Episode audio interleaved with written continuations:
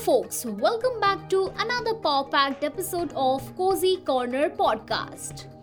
हमारे देश में dealing with the government is always difficult चाहे पेंशन हो या किसी गवर्नमेंट स्कीम से पैसे निकलवाने हो या फिर कोर्ट कचहरी का काम हो सोच के ही लगता है कि ना जाने कितने पैसे और कितना टाइम बर्बाद हो जाएगा अब इस एक्ट की ही बात कर लीजिए Disability Law and Senior Citizen Act. I don't know how many people actually knows about this act. क्योंकि हमारे देश में एक्ट तो काफ़ी आते हैं बट इसकी प्रॉपर जानकारी उन लोगों तक भी नहीं पहुँच पाती, जिनके लिए ये एक्ट बने होते हैं। एग्ज़ाम्पल के तौर पर यही एक्ट ले लीजिए, जिसके अकॉर्डिंग इस देश के हर डिजेबल्ड एंड रिटायर्ड पर्सन को गवर्नमेंट की तरफ़ से किसी भी तरह के डिस्क्रिमिनेशन से सेव किया जा सकता है। बट क्या इतना आसान होता है, जितना सुनाई देता है? बिल्कुल नहीं। तो आज का हमारा टॉपिक इसी के इर्द गिर्द है। तो चलिए बात करते हैं आज की हमारी unsung hero advocate Anjana Sharma से। She is a practising lawyer at Supreme Court and High Court she is the founder of Anjana law office she is a social worker and Anjana strongly supports women empowerment and has contributed a lot for the disabled person and the senior citizens during the lockdown. Hello Anjana, welcome to Cozy Corner podcast.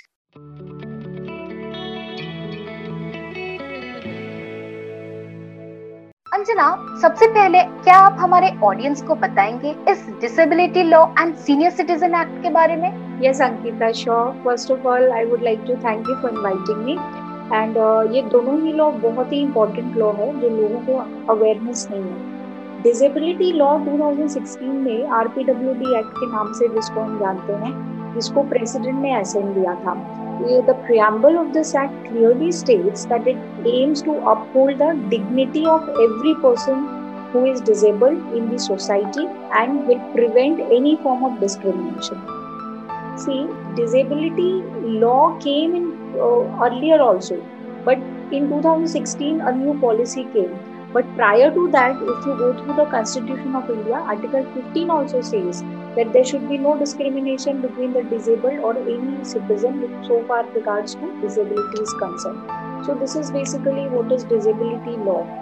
Uh, but today, if we see in COVID-19 crisis, we will find that uh, there are inconsistencies in the implementation. So implementation is very important issue today in our country so far as this act is concerned. Suppose if you see when the government has announced three month pension amount which will be provided in advance to the disabled person, but still there is inconsistency in disbursement. These are the loopholes in implementation. So far as Senior Citizen Act is concerned, this is also a beautiful law. So the name itself says Maintenance of Parents and Senior Citizen Act 2007 and the act itself uh, says that there should be more effective provisions for the maintenance and welfare of parents and senior citizens. See, this is also guaranteed in the Constitution of India, the protection of rights of senior citizens. When we go through Article 41 of the Constitution, it secures that the right of senior citizens should be there so far as regards to employment ho, education ho, या public assistance or it also ensures that the state should have a duty to give and protect these rights in cases of disability, old age, or sickness. You can set up old age homes for providing the maintenance to the indigent senior citizens and parents. And the beauty is, it, this act spreads to whole of India. Okay, thank you Anjana for beautifully explaining this uh, law.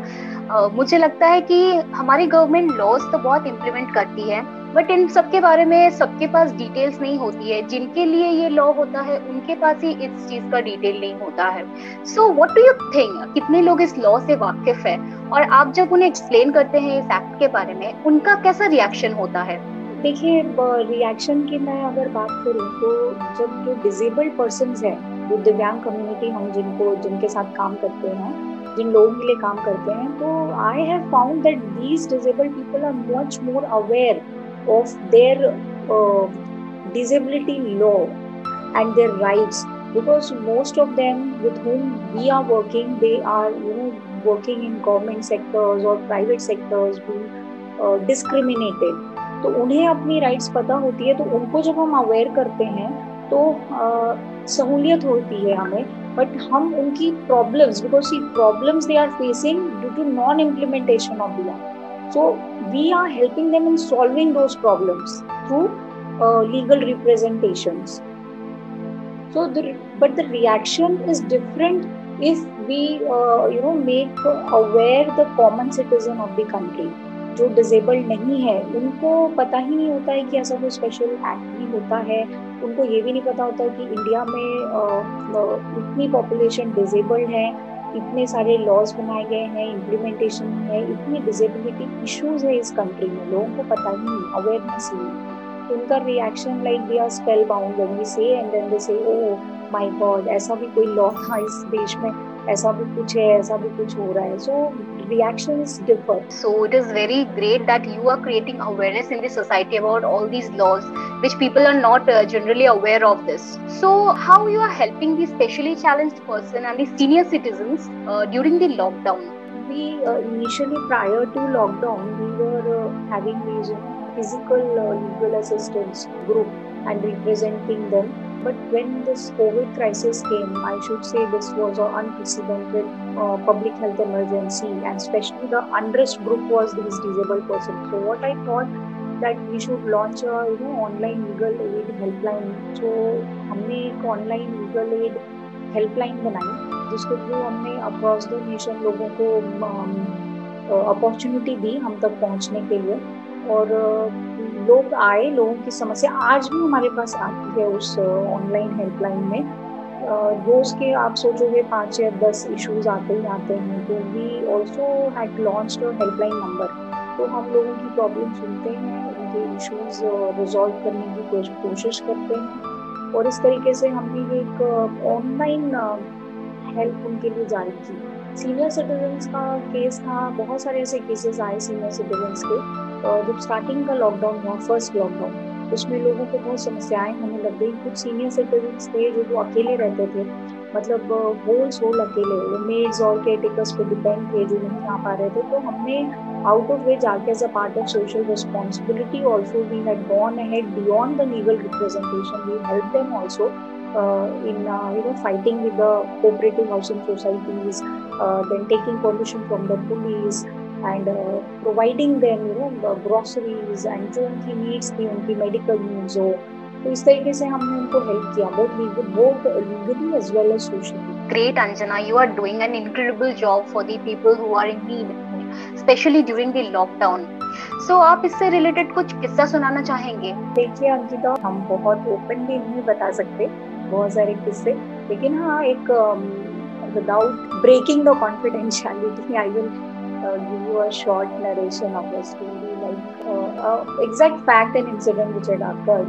Two incidents, one related to disabled person who was uh, into a government job and all of a sudden उसको एक notice आया था notice में उसको कुछ criminality के allegations लगाए गए थे और उसमें कुछ गवर्नमेंट कुछ पॉलिसीज़ का एंटेंगलमेंट था लीगल एंटेंगलमेंट तो और उसके पास ये बोल फ्रॉम द ब्लू था उसके लिए नोटिस तो उसने हमें ये ऑनलाइन गूगल हेल्पलाइन के थ्रू अप्रोच किया और हमने उसके सारे डॉक्यूमेंट्स मंगाए online person was in somewhere you know in city in south उसने भेजा, हमने उसको फिर सारा अच्छे से डॉक्यूमेंट्स को रिव्यू किया, उसका ड्राफ्ट बनाया, फिर हमें पता चला कि इसको रिप्रेजेंट करना पड़ेगा। अगर रिप्रेजेंट नहीं करता है तो चार्जशीट बन जाएगी और इंक्वायरी बैठ जाएगी डिसिप्लिनरी कमेटी बैठ जाएगी। एज इट इज़ वो डिजेबल्ड है और जॉब क्राइसिस भी चल रहा है लॉकडाउन भी चल रहा है और अगर इसका जॉब छूटा तो इसकी फैमिली को प्रॉब्लम हो जाएगी। तो हमने क्या किया कि उसको रिप्रेजेंट किया, हमने जो जो रिक्वायरमेंट थी वो सब हमने फुलफिल करी and legally represented to the department and luckily helped him procuring and uh, maintaining his job throughout and he's working right now also. Wow, Anjana, you are really doing an incredible job for the society and the people, I must say. So Anjana हमारे साथ बनी रहेंगी for the next episode as well, where we are going to discuss another very important topic, women empowerment. जैसे कि मैंने introduction में कहा, Anjana strongly supports women and work towards empowering them but ये सब वो कैसे करती है और किस तरह से हमारी सोसाइटी की वुमेन की हेल्प करती है, ये जानने के लिए stay tune to our next episode only at Cozy Corner podcast हँसते रहिए, खुश रहिए।